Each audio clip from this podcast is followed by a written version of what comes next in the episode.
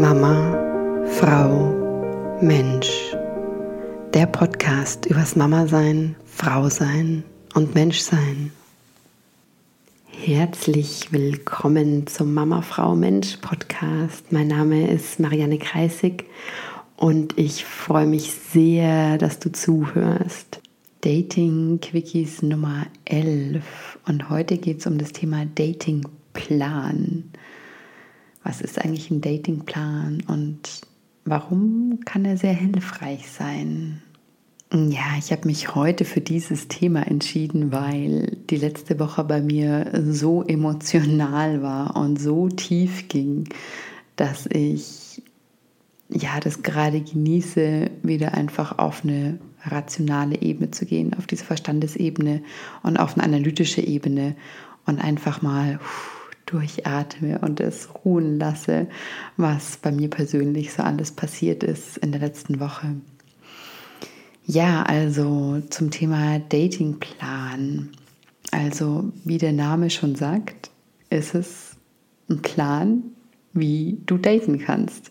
Und das ist jetzt vielleicht nicht jeden, für jeden was. Ja? Also es kann sein, du hörst es und denkst dir so, nee, also ich brauche keinen Plan, um richtig zu daten.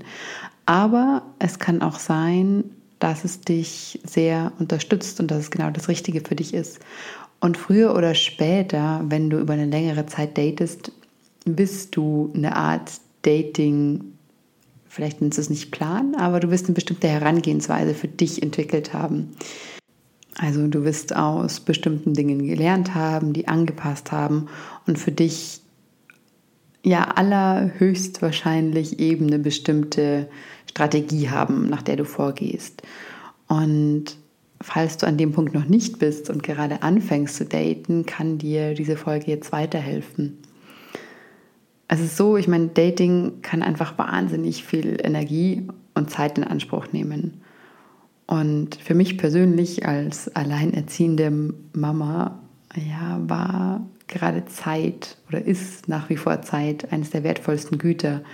Und Deswegen möchte ich die Zeit, die ich habe, wirklich mit Bedacht einsetzen. Und es kann sein, dass es dir genauso geht, ja, dass du jetzt, dass du nicht so viel Zeit hast oder nicht so viel Zeit da hinein investieren willst. Und deswegen macht es wahnsinnig viel Sinn, sich zu überlegen, wie möchte ich denn eigentlich daten? Und das fängt damit an, okay, Online-Apps, ja oder nein? Ich habe mit einigen Frauen gesprochen, die lehnen das sehr ab oder haben sehr schlechte Erfahrungen damit gemacht und wollen es daher nicht mehr. Ist absolut verständlich. Ähm, ich persönlich bin Befürworter von Dating-Apps. Ich habe meinen Freund, meinen Partner auch über Tinder kennengelernt. Aber falls du das nicht willst, solltest du dich trotzdem mal hinsetzen und dir Gedanken machen, okay, wenn ich keine Apps verwenden will, wo kann ich dann jemanden treffen? Welche ja, Veranstaltungen zu Corona-Zeiten ist natürlich auch schwierig, aber welche Möglichkeiten gibt es denn?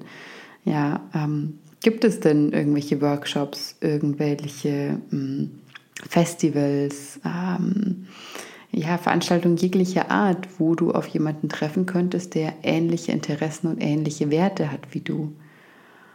Und du kannst, und das mag vielleicht auch was Unterschätztes sein, aber wirklich mal in deinen Freundeskreis gehen oder dich an deine engsten Freunde wenden und ihnen sagen so, hey, ich bin Single, ich suche einen Partner und wenn es da jemanden in deinem Freundeskreis gibt, also das sagst du zu deinem Freund, zu deinem, ne, ähm, der so und so und so ist und die und die Werte hat dann bring uns doch mal miteinander in Verbindung. Ja, setz, stell doch bitte mal den Kontakt her. Und ja, ich glaube, das ist unterschätzt, weil wir da auch ähm, wahrscheinlich aus Scham oder Scheu davor zurückschrecken, das auszudrücken, unseren Freundeskreis gegenüber. Aber es ist eine riesige Chance gleichzeitig, weil vielleicht ist da ja tatsächlich jemand, ja, wo sie sagen so, hey, ja, der könnte total gut passen und wow, wäre doch super, also, ja, wenn dann über den Freundeskreis das passiert. Oft ist es natürlich aber so, die Freundeskreise sind sehr gefestigt und da sind nicht mehr so viele neue Leute drin. Also man kennt sich. Und deswegen, wie gesagt, bin ich schon ein Freund von Apps, weil es die Möglichkeit gibt, in ganz neue Freundeskreise hineinzuschnuppern und Leute kennenzulernen, denen du sonst wahrscheinlich kaum begegnen würdest. Und auch da, wenn du die Entscheidung für Apps, für Online-Dating ähm, triffst, dann auch da, hey, es gibt so viele Apps momentan. Also Tinder ist nach wie vor die größte und es gibt auch die größte Auswahl. Deswegen bin ich immer wieder bei Tinder gelandet. Das heißt aber nicht, dass es unbedingt die beste App für dich ist. Ja? Also da gibt es genauso Bumble, wo aus meiner Erfahrung ein bisschen kreativere ähm, und alternativere Leute waren. Weiß aber jetzt auch nicht, ob das in jeder Stadt so ist. Mm, hier in München war es auf jeden Fall so. Dann ja, gibt es zum Beispiel auch OkCupid, ähm, wo du mehrere Fragen beantwortest, auch über Werte und bestimmte Einstellungen und es dann eine Kompatibilität dir anzeigt mit den einzelnen Fotos, die dir angezeigt werden. Also du siehst so und so viel Prozent Übereinstimmung, was auch ganz schön sein könnte. Dann gibt es noch huh, Field, naja, es ist eher für sexuelle Zusammentreffen, aber auch das sehe ich als Chance, gerade für Menschen, für Frauen, denen Sexualität sehr wichtig ist und der offene Umgang mit Sexualität, könnte das auch definitiv eine Plattform sein, einen Mann kennenzulernen, weil einfach sehr offen mit sexuellen Vorlieben ähm, ja, darüber gesprochen wird. Also im Grunde ist es eine App dafür, ja, bestimmte sexuelle Dinge auszuleben. Wie gesagt, es gibt eine große Auswahl und es macht Sinn, einfach mal verschiedene Apps runterzuladen und auszuprobieren, welche dir am besten taugt. Und dann geht es natürlich darum, dir ein Profil einzurichten. Und dazu könnte ich jetzt eine eigene Podcast-Folge machen. Falls euch das interessiert, kann ich das auch gerne noch tun. Jedenfalls, ja, musste dir klar sein, Apps funktionieren über ein Bild. Und deshalb sollte es einfach ein schönes Bild sein von dir und ein Bild, das deine Persönlichkeit widerspiegelt. In gewisser Weise ist es einfach wie Marketing, ja. Und auch wenn dir das jetzt total widerstrebt, aber es geht im Grunde darum, dich gut zu verkaufen. Und ja, da spielt dein Bild nun mal eine große Rolle. Und allein dazu, wenn du googelst, so wie sieht ein gutes Profilfoto aus, findest du schon eine ganze Menge Anhaltspunkte. Für mich persönlich war auch immer der Profiltext wichtig. Da gibt es verschiedene Ansichten dazu. Manche Männer sagen, ja, den lese ich ja eh nicht. Ähm, ich persönlich, wenn mich ein Bild angesprochen habe, dann habe ich erstmal den Text gelesen. Und wenn der Text total kacke war, dann habe ich diese Person auch weitergewischt. Und ich war auch sehr wählerisch. Ja? Also ich hatte nicht viele Matches, weil ich mir dachte, okay, wenn ich Person XY jetzt hier nach rechts wische, aber sie im Grunde doch nicht treffen will, ja, dann bringt es das ja auch gar nicht. Wenn ich das Match im Grunde gar nicht will, dann brauche ich äh, den auch jetzt gar nicht nach rechts wischen. Also ich habe mir die Freiheit genommen, wählerisch zu sein und die Matches, die ich dann hatte, mit denen wollte ich dann aber auch schreiben. Und ich selber habe meinen Profiltext so gestaltet, dass da sehr viele kleine persönliche Sachen drin waren, die es meinem Gegenüber auch erleichtert haben und ihm die Möglichkeit geboten haben, die als Gesprächsstarter zu nutzen. Also im Grunde geht es ja wirklich darum, jemand anzusprechen mit deinem Bild, mit deinem Text und ihm den ersten Schritt auch leicht zu machen. Und die besten Profile, die besten männlichen Profile, die ich gesehen habe, die waren genauso aufgebaut. Ja, es waren attraktive, ansprechende Bilder und es waren Text, der jetzt nicht übermäßig lang und kompliziert und was auch immer war, aber der Text war positiv und hatte so ja ein paar kleine sehr sehr persönliche und individuelle Dinge drin, genau richtig, um ja neugierig zu werden und da auch nachzufragen. Ja, jetzt habe ich doch mehr zu diesem Profil erstellen gesprochen, als ich wollte. Ja, okay. Nächster Punkt. Du hast ein Match. So, wie lange möchtest du denn hin und her schreiben, bis du jemanden triffst? Das ist echt wichtig. Ja, gerade am Anfang tendiert man da echt viel Zeit reinzustecken. Aber unterschätze es nicht. Das ist nun mal einfach ein riesiger Zeitfresser, dieses ewige Hin- und Hergeschreibe. Deswegen meine persönliche Empfehlung, schreib hin und her, schau, wie es sich anfühlt und dann schick eine Sprachnachricht. Das habe ich sehr, sehr schnell dann gemacht gegen Ende meiner Dating-Phase. Also ich habe eine Sprachnachricht geschickt, einfach auch weil es mich interessiert hat, wie klingt die Stimme meines Gegenübers, wie drückt er sich aus und entsteht da ein inspirierender Austausch oder eben nicht. Und wenn nicht, hm, okay, dann kannst du auch jetzt schon einfach entscheiden, es floht nicht so richtig und vielleicht macht ein Treffen keinen so großen Sinn. Und falls du dir noch nicht sicher bist, dann telefonier mit der Person. Ja? Ruf sie an und sprech mit ihr und schau, was sich daraus entwickelt. Weil das erspart dir wirklich eine Menge Zeit und Energie, weil wenn es schon da nicht float, dann ist es meiner Meinung nach echt unwahrscheinlich, dass es bei dem Date auf einmal super in einem Flow wäre. Klar muss man abziehen den Grad von Nervosität. Man telefoniert mit einer Person, die man nicht kennt und überhaupt nichtsdestotrotz, ja, spür ganz ehrlich in dich rein, ob das wirklich ja, ob da wirklich was da ist in der anderen Person, was du weiter kennenlernen möchtest und ob dich die andere Person in einem gewissen Maße fasziniert, dass du da tiefer hinschauen möchtest und sie treffen möchtest. Ja, und der nächste Schritt ist dann natürlich das erste Date.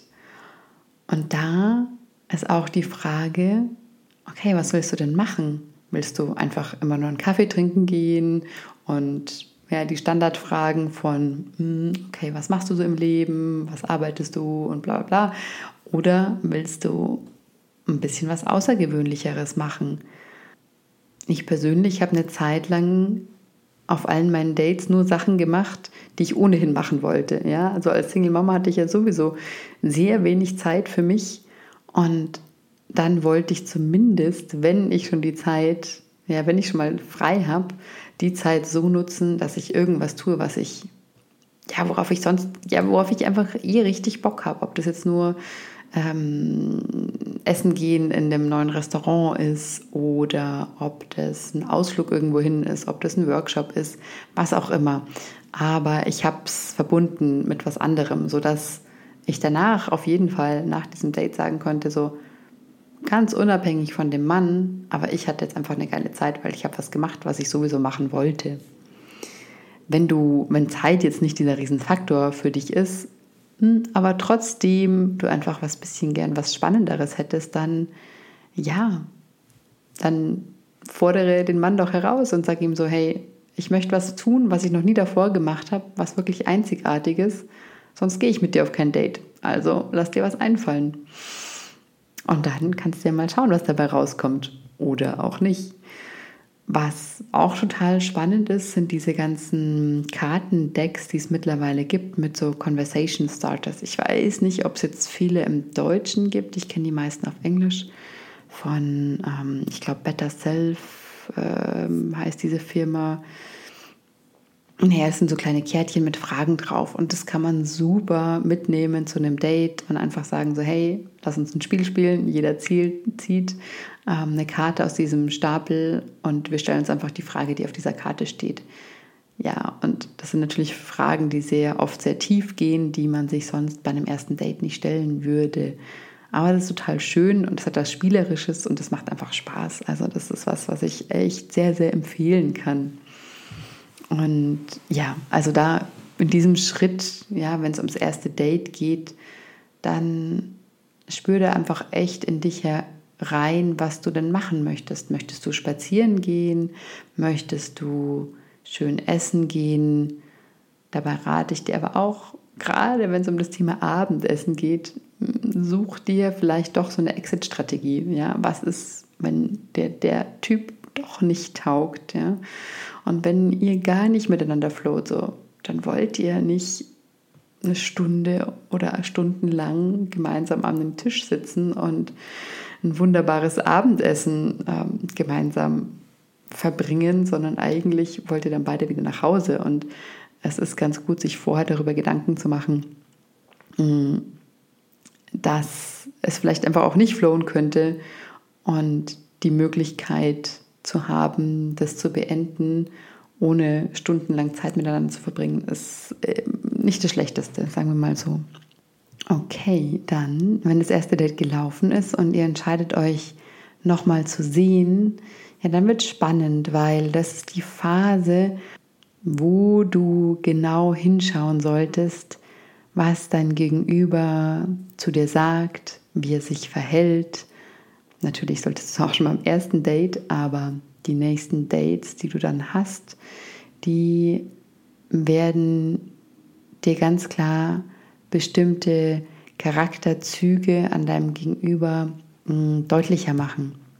Das heißt, du wirst merken, okay, welche Dinge, die er sagt oder welche und die Art und Weise, wie er sich verhält, ähm, was führt dazu, dass ich mich besser fühle und was inspiriert mich und was sind aber vielleicht Dinge, die mich nach unten ziehen und die, hm, ich sag mal, negative Dinge in mir auslösen. Und das ist ganz wichtig, weil da geht es um dieses ganze Thema von Warnsignalen, weil oftmals wollen wir bestimmte Dinge nicht sehen oder schieben es weg, weil wir denken so, ach nee, ist ja alles ganz toll und das und das und das ist super, aber wir ähm, ja, schieben bestimmte Dinge weg, die wir aber anschauen sollten. Wie ich hatte einen tollen Mann, der hat mich einfach mehrmals versetzt wegen der Arbeit. Und nach unserem, ich weiß nicht, ich glaube dritten oder vierten Date, habe ich ihm gesagt, weißt du was, ähm, das möchte ich nicht. Ja? Also wenn das jetzt schon so ist, dass während wir uns kennenlernen, äh, du mich nicht zur Priorität machen kannst oder auch teilweise Abmachungen spontan absagst, dann möchte ich das nicht. Und er war unglaublich spannend, attraktiv. Ah, es war ein ganz toller Austausch sehr kreativer Mann, Architekt, der sehr künstlerisch, das hat mich sehr angesprochen. Ich habe mich ihm wirklich verbunden gefühlt. Aber ich bin da echt sehr bei mir geblieben und es war zu einem Zeitpunkt, wo es mir dann einfach auch noch nicht wehgetan hat. Und ich bin im Rückblick da echt sehr stolz auf mich, dass ich da früh genug die Reißleine gezogen habe und gesagt habe, so, nee, irgendwas passt hier nicht und das möchte ich nicht. Natürlich stellt sich dann auch die Frage nach, okay, wann zum ersten Mal Sex haben? Und das ist so eine große Frage und so individuell, dass ich die gerne in einer anderen Podcast-Folge beantworten möchte. Und ich schreibe mir das Thema jetzt auf und werde nächste Woche einfach gleich anschließend darüber sprechen, so wann solltest du Sex haben? Gibt es überhaupt ein sollte? Oder wie sieht es aus? Ja, ich wünsche euch eine wunderbare Woche. Alles, alles Liebe.